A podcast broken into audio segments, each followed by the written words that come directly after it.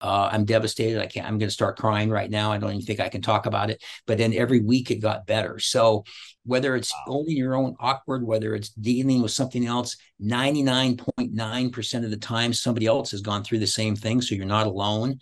And what I offer is number one, to make sure that you just get, have support people around you that can help you to see that and you know make sure that they're the kind of people that would lift you up like the rising tide all boats. And then welcome back to the own your awkward podcast. I'm your host andy vargo and every episode we get into what has made our guests vulnerable and how they've learned how to own their awkward in order to live their best life. Stay tuned so you can hear every awkward moment in today's show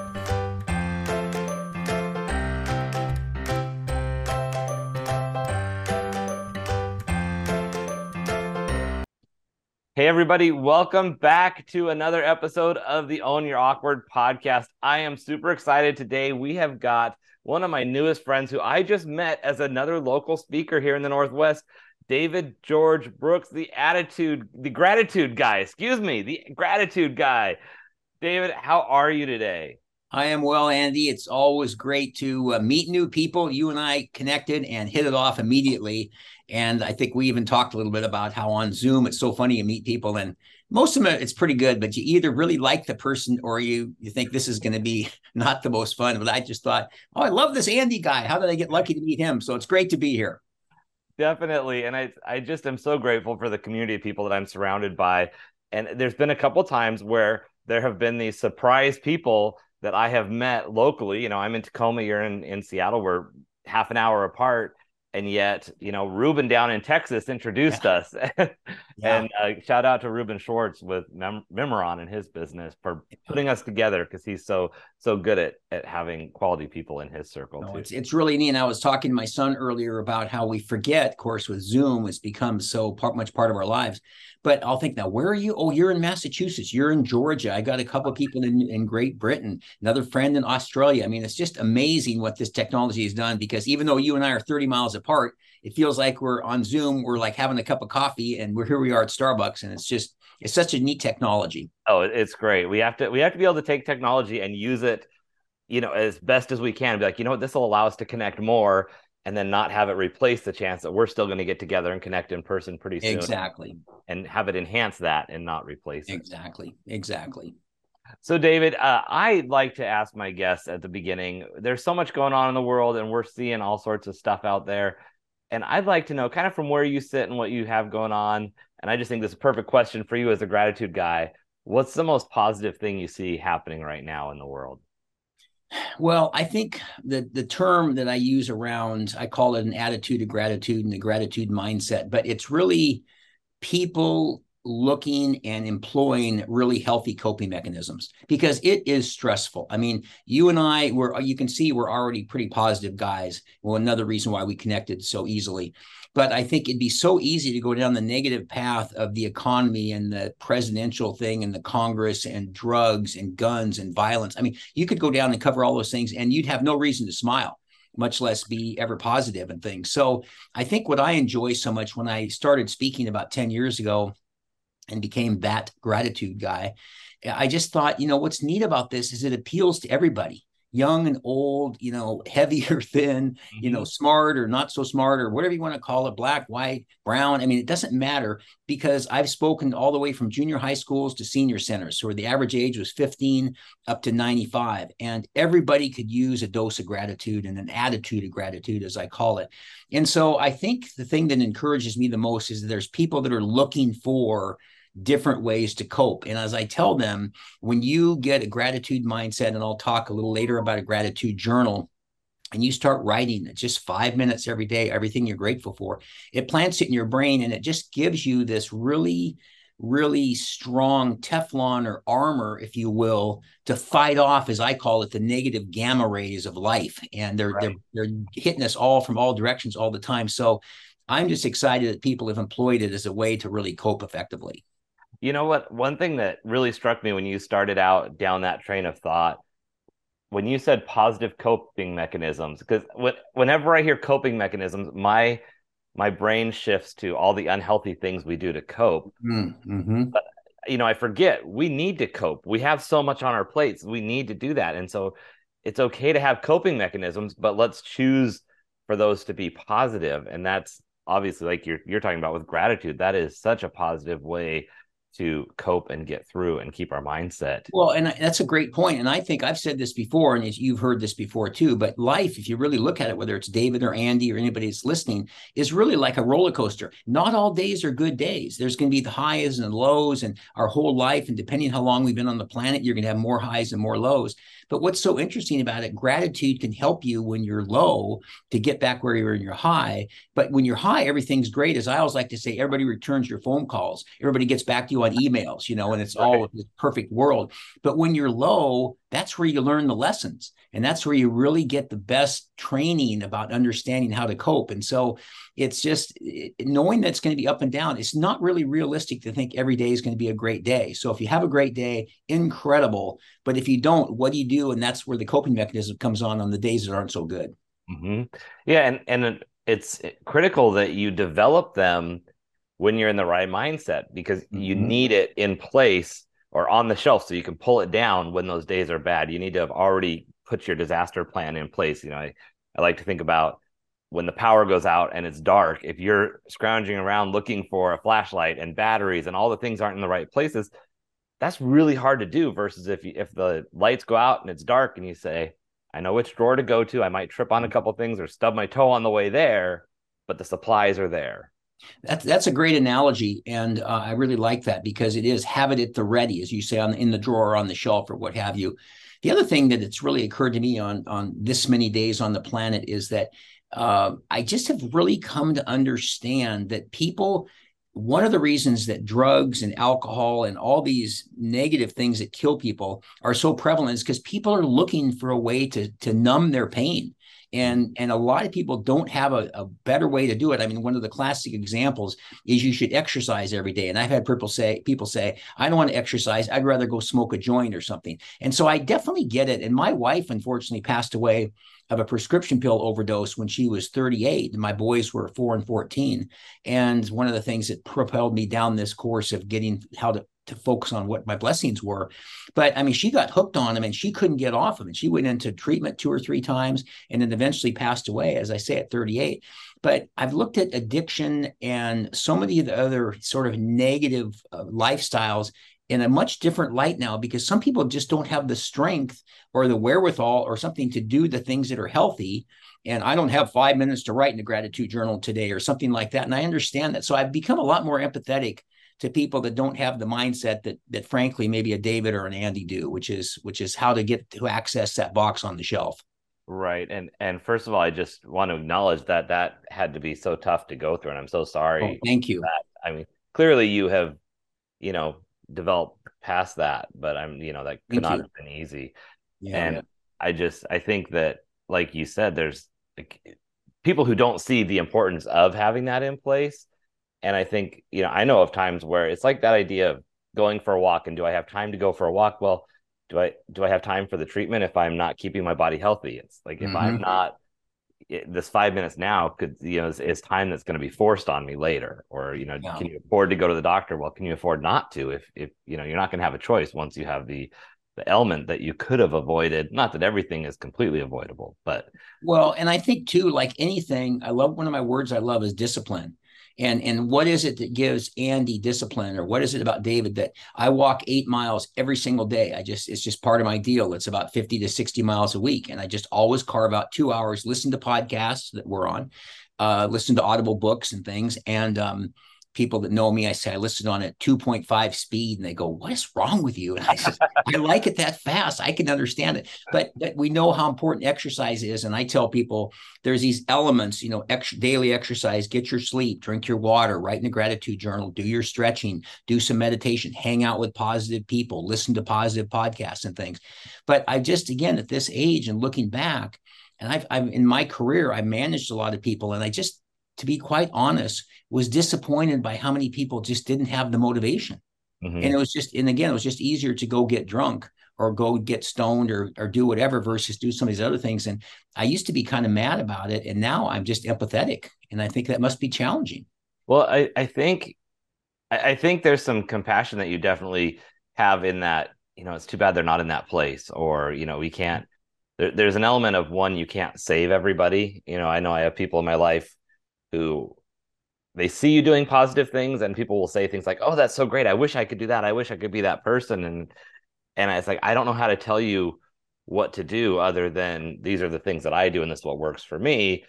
But if you can choose to change certain habits you can change your life but you have to want it bad enough. And for me it's come from being in a really tough place where i had no choice. And it's like yeah. well I, my life is either going to be miserable and like this or I'm going to put some things in place and be able to actually make today a little better than yesterday. It's not going to be tremendously different overnight, but very quickly life got a lot better as soon as I started being grateful and and being aware of what I had control well, of. and that comes back to something that I think is really critical is and I've even said this about when I think the most important skill when you're raising children, I have my two sons that were 4 and 14 when Dana passed away. They're now 38 and 30 and 28 my 38 year old just turned 39. My 28 year old is going to turn 29 in two or three weeks. And uh, I call them my rock star sons. They're just my most phenomenal sons. But I think managing people and raising children both require the same skill. The number one skill, there's many skills necessary, but the number one skill I contend is setting a good example. Mm-hmm. So again, whether it's Andy or David, we see these people they're not doing it. What's the best thing you can do? Set the absolute best example you can, and hopefully they will follow it. And I know you've heard the old thing about do as I as I do, not as I say. And as I manage people both at Nordstrom in those big stores and Lowe's, a lot of employees, I got to see a lot of different personality types. But the best technique of all is they'd watch how hard I worked. And I got it, I came in early, stayed late, you know, picked up all the boxes, picked up the trash, even though I'm the big store manager, did everything. And it worked really well because a lot of people will follow you when you're setting a good example. So I see that as you doing the same thing yeah, I learned that I was I was in management and retail as well, and the the one rule that I learned was don't do anything that your employees don't ask your employees to do anything that they don't see you exactly. doing. You know, exactly. they see me scrubbing the floor, cleaning the bathrooms when they need to be done, they're not going to be bothered when I say, "Hey, can someone clean the bathroom? Can someone do this? This is what we need to get done." Because they know you're not above it and it, it's that's such that's a, such a great example and i think also I, I think i can really literally like yesterday remember the conversation with this guy this just shows you how backwards people can be and he's run managing one of the departments at nordstrom and he says i told him to do all this stuff and i went to the espresso bar and had coffee oh.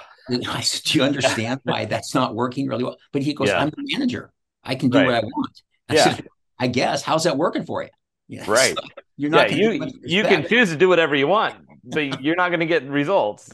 Exactly. Exactly. That's, that's so it's awesome. funny. Funny. Well, David, we got to put you on the spot now and ask you, what's your awkward thing you've had to own in order to get to this place that you're at? Oh gosh, great question. I was I was very fortunate that the speaking thing never bothered me. A lot of people say that their number one fear, you you heard the different things say, is um, uh, you, are afraid of people and they they want to speak in public. In fact, they they say people would rather run down a mall naked. I heard that once than speak in public. oh and, wow! And then somebody somebody said that um, that somebody actually put death as number two, speaking in public, and so they were actually more afraid of of public speaking than dying. And so I would say my awkward moment is probably when I said to my son, and so this was December 26, 2013, and I was managing the Lowe's, and my this all led to this awkward, you know, sort of feeling I ended up having is I quit and I came home and it was about two in the afternoon and Connor was 17 at the time and he says, What are you doing home? And I said, I quit. And he goes, What do you mean you quit? And I said, I quit. He goes, You you quit being a store manager at Lowe's? I said, Yeah. And then he goes, Well, what are you going to be now? And I said, Well, I'm going to be a speaker. And he looks up from the couch and he goes, Well, that's just super, dad. and so I was taken a little aback. And he goes, I have a question for you now. What are we going to do for food? said, well, that, that'll kind of work out. So the the awkwardness, Andy, came out of the fact that uh, being a speaker yourself, you know this is that I didn't realize. Nice, nice plan, Dave. But speaking, at least in the beginning, is not a full time job. You're not working right. eight to five Monday through Friday. Talk about an awkward moment. I went, wait a second. Let's see. Maybe I should have done the speaking on the side and kept the job at Lowe's and kept working. So, and now it's been about nine or 10 years. So it's worked out. But oh, awkward would be a good way to put it. Hmm. Yeah, I, I love that, and I am I am laughing, and I'm trying to not laugh to the point of interrupting you. So people who are uh, who are listening, you might not have picked up on how how funny this is to me because of the same scenario. That's so relatable for me uh, because I have been on a similar journey where it's like this is my thing now. It's like wait, where's the income? Where's the gigs? Where's the you know when you get started, it's not like you just flip the light on and customers walk in the door. Uh, well, and it, and it's funny too because you, you and I had talked about that. I now remember that, and so as a result of not a full time job, hence the awkward moment for me, I had to drive Uber. I drove Lyft. I worked at Postmates delivering food. I went to the Seahawks Pro Shop and sold jerseys. And I still remember one time on Uber, can you? the lady goes, "Can you get my bags? Put them in the trunk." And I go, "Sure." She goes, "Don't forget this bag over here." And I went, "Okay." She goes, "Can you get the door for me?" And I went, "Look."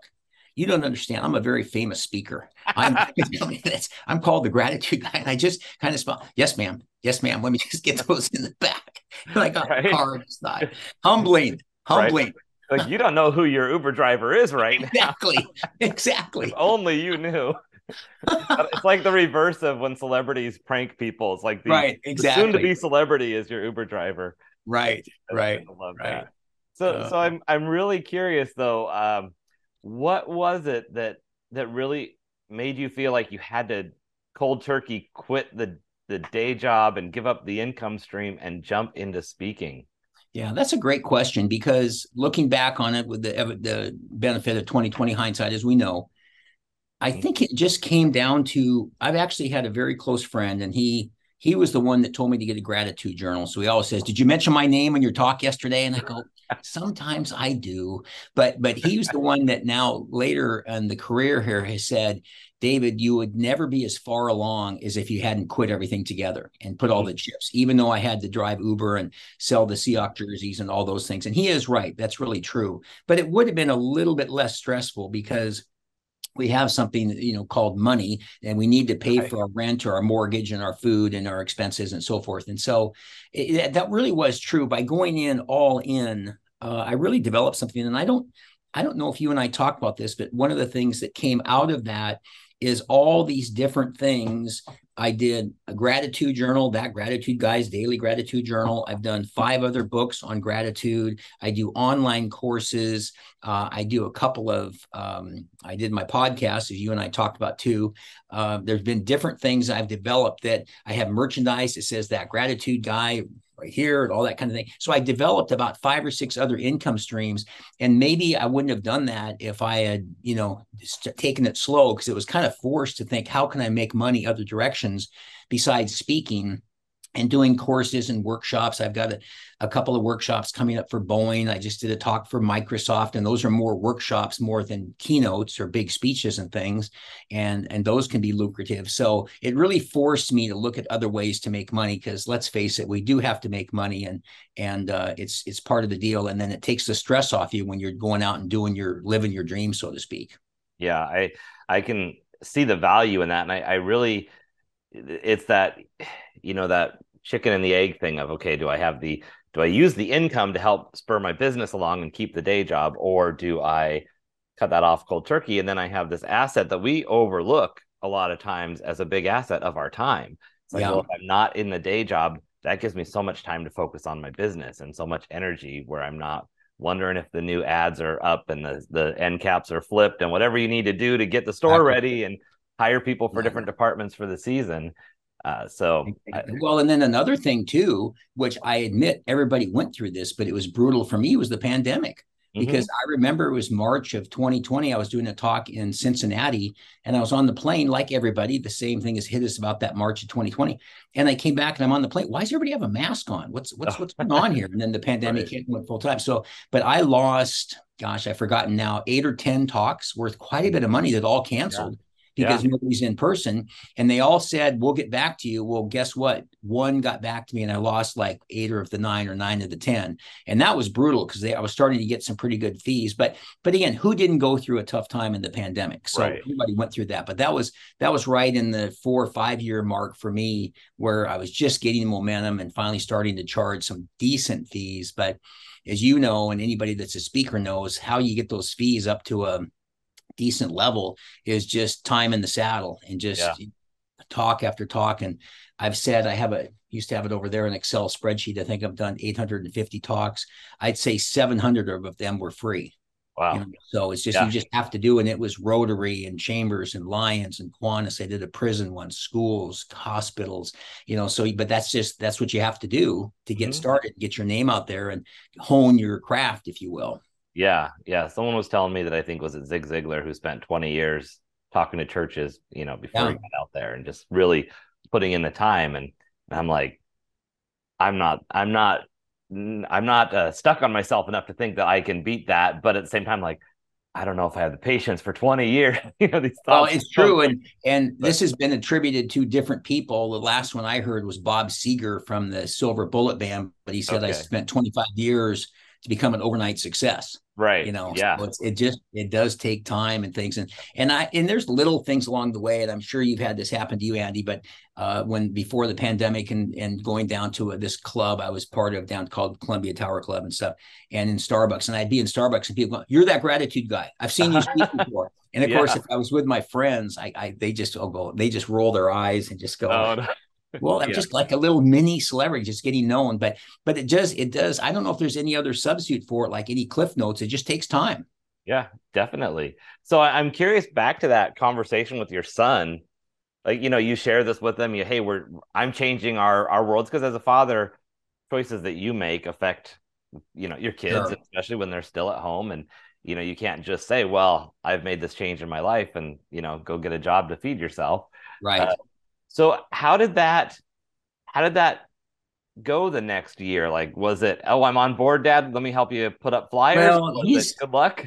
Yeah, that's a great question. I don't think anybody's asked me that before. And that's a great question because I am extremely close to him and I watched him being born. My older son I adopted when he was 10 and I met him when he was two. And then Dana, as I mentioned, passed away.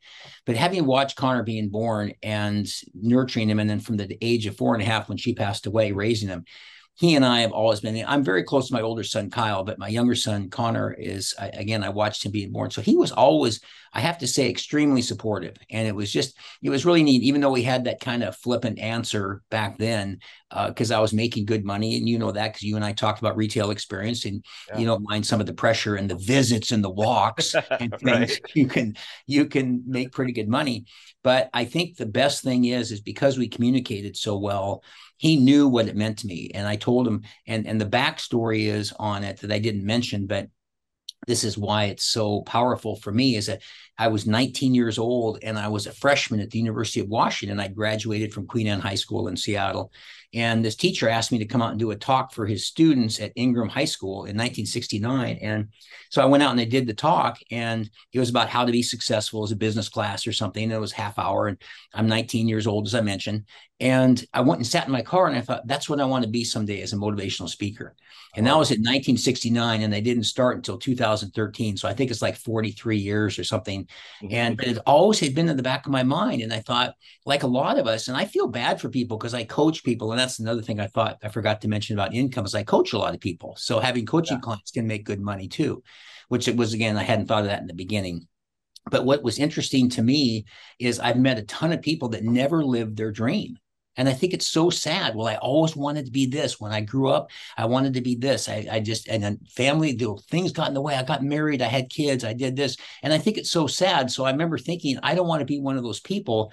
And so I think not only was Connor supportive and Kyle too, but I think he also saw, gosh, my dad's setting a good example, as we said earlier, about he's living his dream. And yes, it's going to be tough, but it's it's there's something about I've said, and I know you experienced this too that number one, at least once or twice a week, I get some note, card, letter, comment on my videos or something that says you changed my life.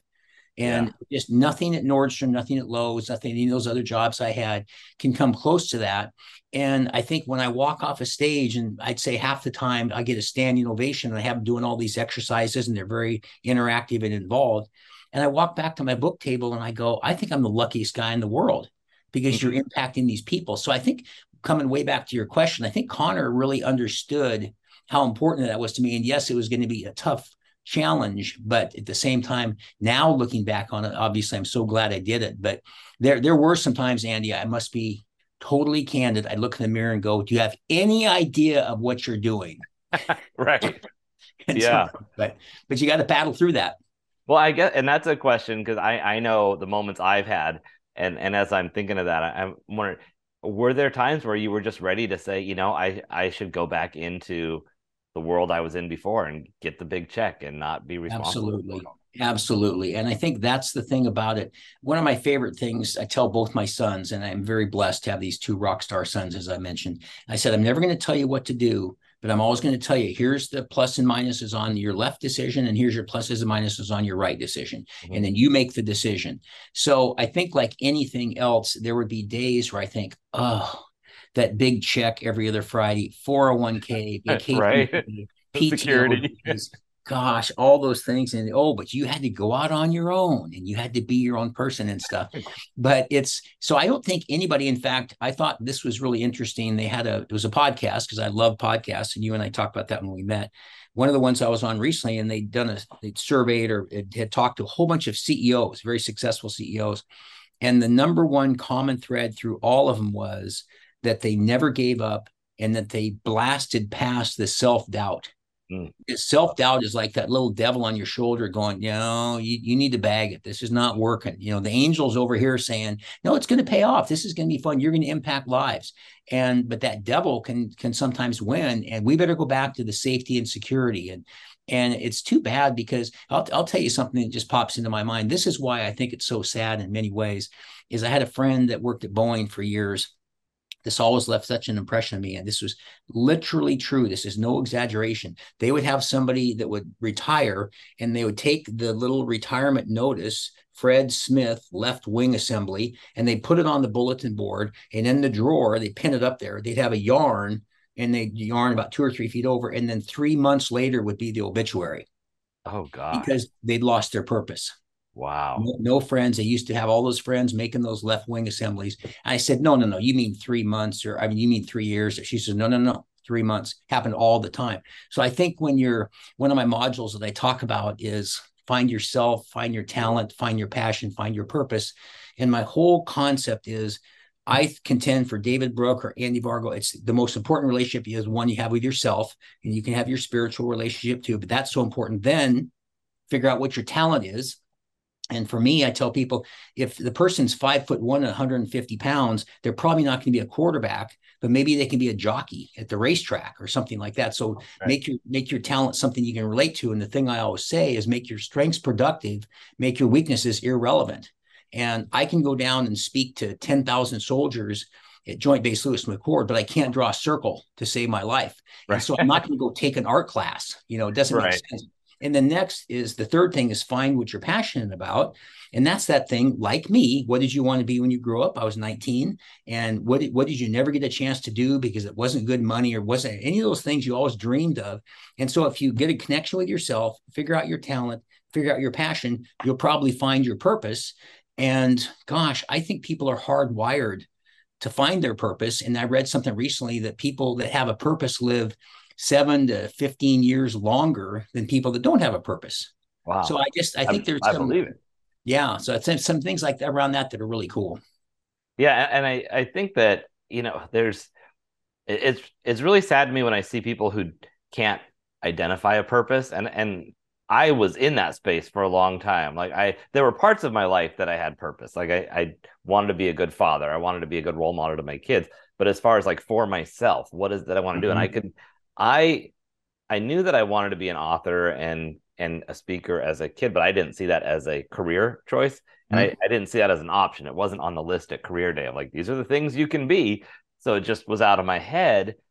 And every time I saw a speaker, it was always um, there was some horrific story tied to their life. And mm-hmm. I like, I want to live that life. I don't want to go through yeah. that to That's do this. True. And who's going to listen to my story? So you know now that i have found something that i'm excited about and passionate about it's it just it changes everything. And when i think about people that it's like oh gosh i'm sorry you can't find that purpose that's how i feel about myself in the past. I look back and it's like God, that guy was wandering around lost in the desert. Like someone needed to just shake him and go there's a point. But but that time in the desert was kind of what i needed in order to have the story that i can now tell. Exactly. And then and it's interesting too and we've compared notes on this a little bit back at the book table, 90% of the comments have to do with the stories I tell. I love the story about Connor and baseball. I love the one you had about the $20 bill. I loved how you said, and it's not the other concepts, it's the stories. But as a result of me waiting until 2013, I was 63 when I quit Lowe's and started. And gosh, I think my heroes were Colonel Sanders. He started KFC at 63. Yeah uh, J.C. Penney, Mary Kay Ash, um, drawn a couple. There's two or three others that were in the late 50s, early, to late 50s that started it. John Houseman was an actor who won an award, Academy Award at 71 and started acting at like 65. So those are people that really inspire me that it's never ever too late to live your right. dream. And that's what I people ask me about that. They say, Oh, you're such an inspiration. And I said, Well, don't forget it does take some guts. And that's what you mentioned a little earlier is to step away from that check and all those bennies, as you mentioned. It's mm-hmm. tough, but it's yeah. it's worth it in the long run. Yeah, and I love that you point that out. I use the the Colonel Sanders example all the time. Of, Yeah, of here's someone who, you know, what is he 67 68 when he started his yeah. restaurant mm-hmm. five years later he sells it for he's a millionaire exactly because he realized he needed to repurpose and and it was because life changed around him they put in highways and took out you know his his customer base and so we can hem and haul we want about you know our our life changing our you know people leaving us our income stream going away whatever it is. But yeah you might be right about whether or not it was an injustice or something happening out of your control. But the only thing you can control is what you're doing to move forward Right. And then the other side of it, too, is the other end of purpose. And that is people like Joe Paterno, who got in trouble at Penn State, dies six months later. Andy Rooney did his last, last talk on 60 Minutes, and he was getting up there a little bit age. And like three or four months later, he was dead.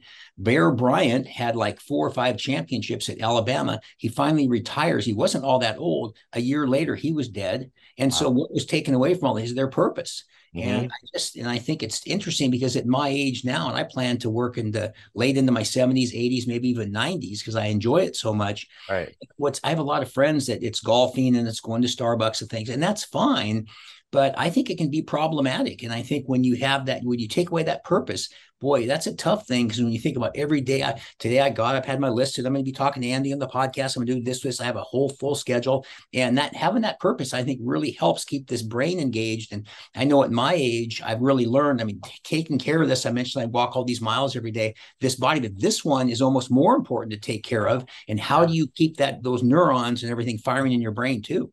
Yeah, it, it's a challenge, and it's it it it's all about learning new stuff and keeping something in front of you but like you said you have to have that purpose and and that purpose doesn't necessarily have to be your career maybe it's your involvement right. in your church or your organization or your family but whatever it is you have to be passionate about it and that has to give you a drive so that you wake up and you think this is what i'm doing today i'm i'm spending time with loved ones i'm mm-hmm. feeding feeding homeless people whatever that thing is that your that your drive is yeah so true so true yeah, that's yeah. good.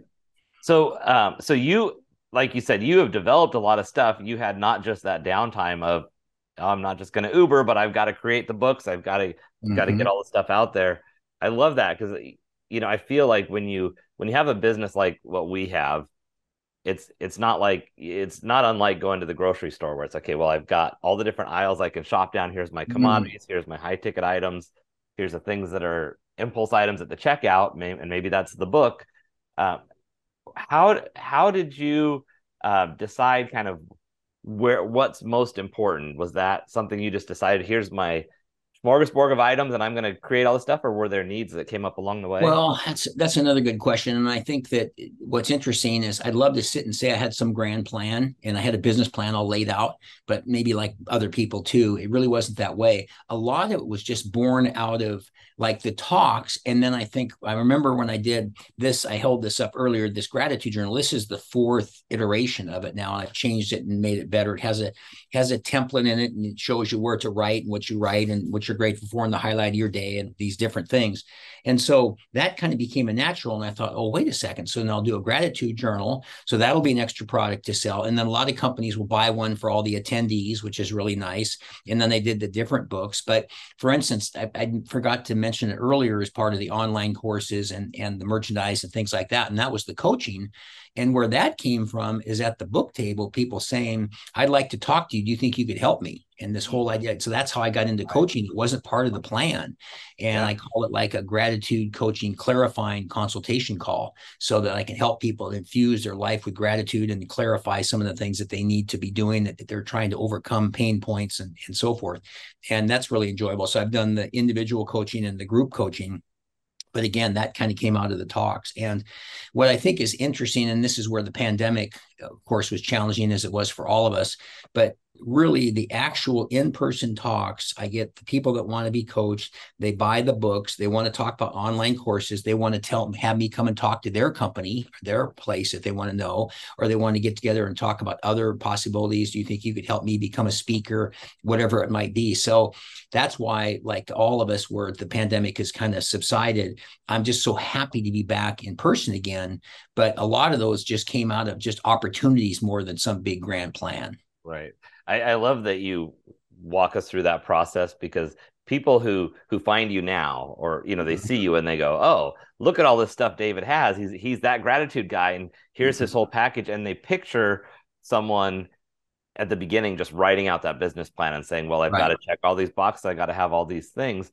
But the reality is it develops over time and pretty soon you wake up and you're like i have this this offering and this this brand and this company that that is a force by itself.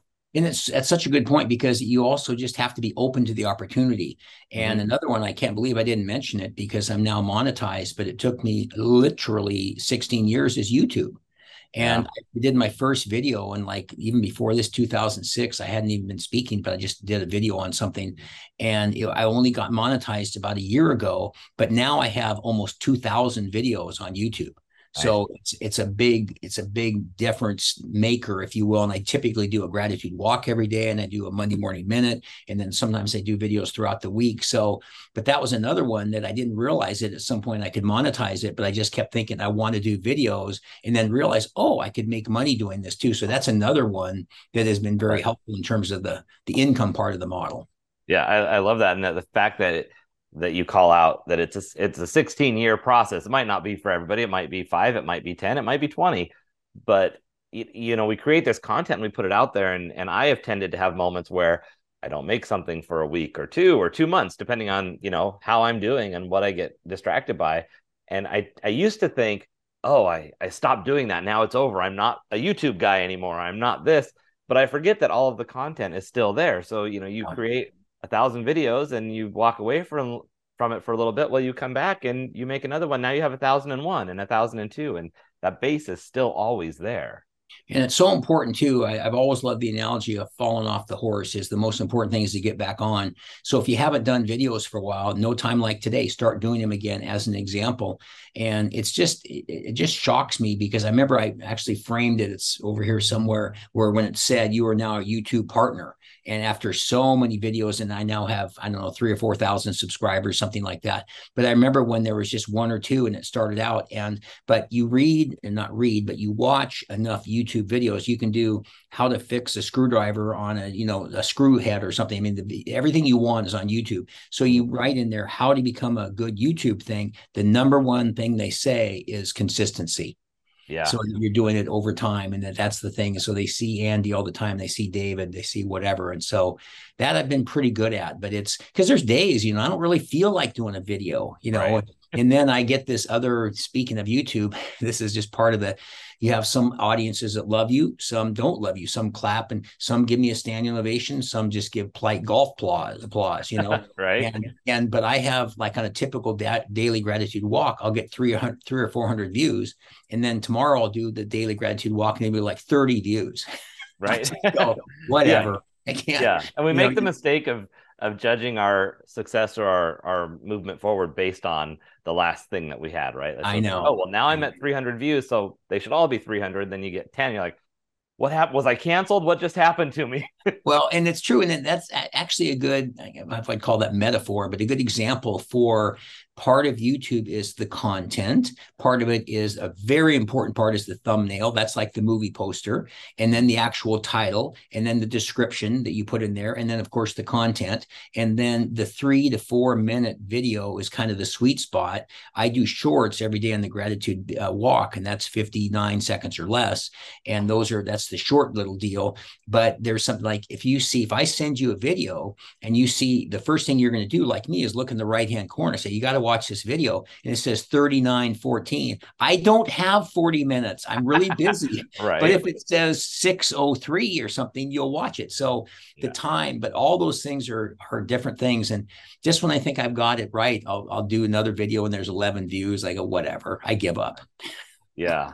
Well before we uh get too far away you know coming back to that coping with awkward and, and owning it yes I, i'm really curious how that how that felt like when you're when you had that conversation with your son and and you know and you said he was really supportive mm-hmm. did you feel like like i was there an element of not letting him down or of of i or not wanting to be a failure because of the people around you or was this this is something i have to do no matter what yeah, I think it, honestly, it was probably a combination of both. I remember uh, I've always been a very decisive person. So once you make a decision, don't be indecisive. Nobody likes an indecisive person, and I've always been very uh, very decisive. And I remember I had a teacher that was business communication in college. And it was such a, it was just this shocking, sad thing. But I always remember this on Friday, he said, I'm going there Thursday, he said, I'm going in for surgery tomorrow. I'll be recouping over two or three days and I'll be back on Monday and uh, William, gosh, Harper, I want to say his name was, that would have been 1972 or something like that. Anyway, and then Monday we go to class and somebody walks in and said, sorry, he died on surgery. And I just went, wow. And, but I just remember the reason I bring it up is because this stuck with me since 1972. He says, be a decisive person, make a decision. If it's a good decision, fantastic. If it's a bad decision, make another decision. Hmm. So to correct it. And right. it seems so simple, but it was so good. But don't be indecisive. So I think reason for bringing that up is that I remember thinking I had many times of self doubt. I wonder if this is going to work. But I've described it as something about having this little candle burning in the back of my brain somewhere that's that's flickered but never gone out, saying this is going to work and that delivering this message and especially once i get into gratitude and knowing how much you can help people by showing them there's this wonderful mindset called the gratitude mindset and then these positive comments i get that literally get me choked up and you changed my life and all that all you know throughout the week. And i think how did i get so lucky? So i think knowing that that was always there it kept me going through even when self-doubt raises its ugly head and and you ask yourself if you know what you're doing. So i, I think but that comment about just make another decision to correct your earlier decision is so important. And uh, william peck was his name and uh, i always remember that and that was 1972 but it's just funny how professors and mentors and things can impact you definitely. And i love that that it gives you freedom to make a decision and not be chained to that always being like do i have to make the right decision? It's not the only okay. decision you're ever going to make in your life. And if it doesn't go the way you want like you said make another decision and move on. Yeah that was very very helpful. Very yeah. so before we go i'm going to ask you how we can challenge people to own their awkward but before we step into that uh, for all of our listeners and viewers, we have the links to your social media and website in the description. So please click okay. on that and follow it. But what's the best way for people to support you? Well, the best way is the you can reach me at thatgratitudeguy.com. That's my website. And then for people that like to, uh, the link will be in there. Is I send out a Monday morning minute, and I'm trying to think if I put the link in there, but it's every Monday is a video. And if you if there's a place to sign up for it, I'm pretty sure there is. But if there isn't, you can reach me at David at that gratitude guy at .com. And I'm happy to talk to anybody. I always offer consultations and clarifying calls for people that might be interested. So that's something that a lot of people take advantage of. A 30 minute call, sometimes 40 minutes, just to get an understanding of where you are and how gratitude can kind of help you. And, and then maybe the biggest thing of all, and I think the link was in there, is to get a gratitude journal. And, and, yes, you can get a spiral notebook, but when you have something like this, it has the template. And I tell people there's a little saying in the front of the book that says, if you think about it, it's like a dream. If you talk about it, it inspires you. But if you write about it, it empowers you. And there's something about every now tomorrow, I have, it'll have the highlighted day. One of my highlights tomorrow will be I'm so grateful to Andy Vargo for inviting me to his podcast. You know, so you'll be in the book. So wow. you know that. And it's just so cool. And then, but that writing it plants it in your brain. Yeah. And I tell people as kind of a one of my favorite takeaways well if you if you heard anything i said let me leave you with this about what gratitude can do for you. Every day if you can write in a gratitude journal fantastic. If you can write a sentence but even if you can just write one word for a week what are you grateful for? Just one word. Try it for a week and see what that'll do. And then try a sentence and then a couple of sentences and then this is literally five minutes. That's all it is every day and it can change your mindset. So uh, any of those things are so helpful. And it's again back to what we said at the beginning. It's such a great coping mechanism. Yeah, I love that you call out actually writing it down because you know we know the power of that even just in note taking or making a list. Like mm-hmm. I I will think about things and I'll listen to a speaker, but if I am writing things to help me remember it, just writing it down, even if I never look at the notes again, even if I don't read them, it's cemented in my brain because I've tied that action to it. So flipping that and then applying it to gratitude and making sure that you write it down I, I just is crucial. I'm so thankful for that. You make such a great point because I have my Andy Vargo notes right there with highlights on it on April 11th, 2:30. Uh-huh. Own your awkward. And you're right, but see, I took down some really good notes of things you said, which were really helpful. But also to your point, which I'm going to remember that too. But it also, as you're writing it, plants it here better, in addition to have the reference for later. So really right. good point. Really good point. Yeah. So I you gave us that. Is there anything else you'd want to challenge people to to be more grateful and own their awkward before we leave everybody today?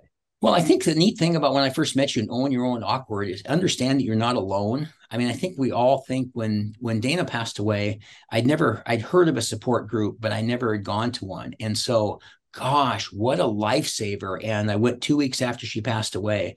And everybody feels, in this case, awkward. They feel alone. They feel like they're the only person in the world that's suffering. And you would watch these people, usually there's about 15 or 20 people go around in a circle. And I can remember, David, would you like to go ahead? Yes, my name is David Brooke. My wife, Dana, died September 29th, 1998. We have two sons. Kyle is 14, Connor is four. Uh, I'm devastated. I can't, I'm going to start crying right now. I don't even think I can talk about it. But then every week it got better. So, whether it's wow. owning your own awkward, whether it's dealing with something else, 99.9% of the time, somebody else has gone through the same thing. So you're not alone. And what I offer is number one, to make sure that you just get have support people around you that can help you to see that and you know make sure that they're the kind of people that would lift you up like the rising tide all boats. And then also try the gratitude journal and even if it's just one word you're always going to have something to focus on. And i've been in talks before andy where people have said i have a question on zoom too. I just lost my best friend. What do i have to be grateful for? And i said well you're going to you're going to you know heal from that. It takes time. Time's the great healer. But i said but even so um it's i'm sorry he's passed away but you do have breath that you have. You have a warm bed tonight. You have a hot shower that you got to take today. You have food in the fridge. There's always going to be things and you'll get through this too but there's always something and that's why it's just neat in the journal and then plus you can go back and see what you've written. So i just highly recommend the gratitude journal. It's so important and to remember you're not alone and i think that would really help when you're going through some of those awkward moments. Yeah that is that is beautiful. David you have given us so many good highlights of inspiration and ways to not just cope but to thrive today. I really am so thankful for for knowing you for having you in my life now and for everything you've been willing to share today. So thank you so much for being here. Thank you. Thank you andy. It's been my pleasure. And everyone else be sure that you check out the links grab your gratitude guide and start filling it in. Like david said even one word will make a huge difference. And as always own your awkward Thank you so much for listening in for today's show. Be sure to visit awkwardcareer.com to continue your journey. And of course, please like, subscribe, and share with your friends so they can find their awkward side and learn how to own it.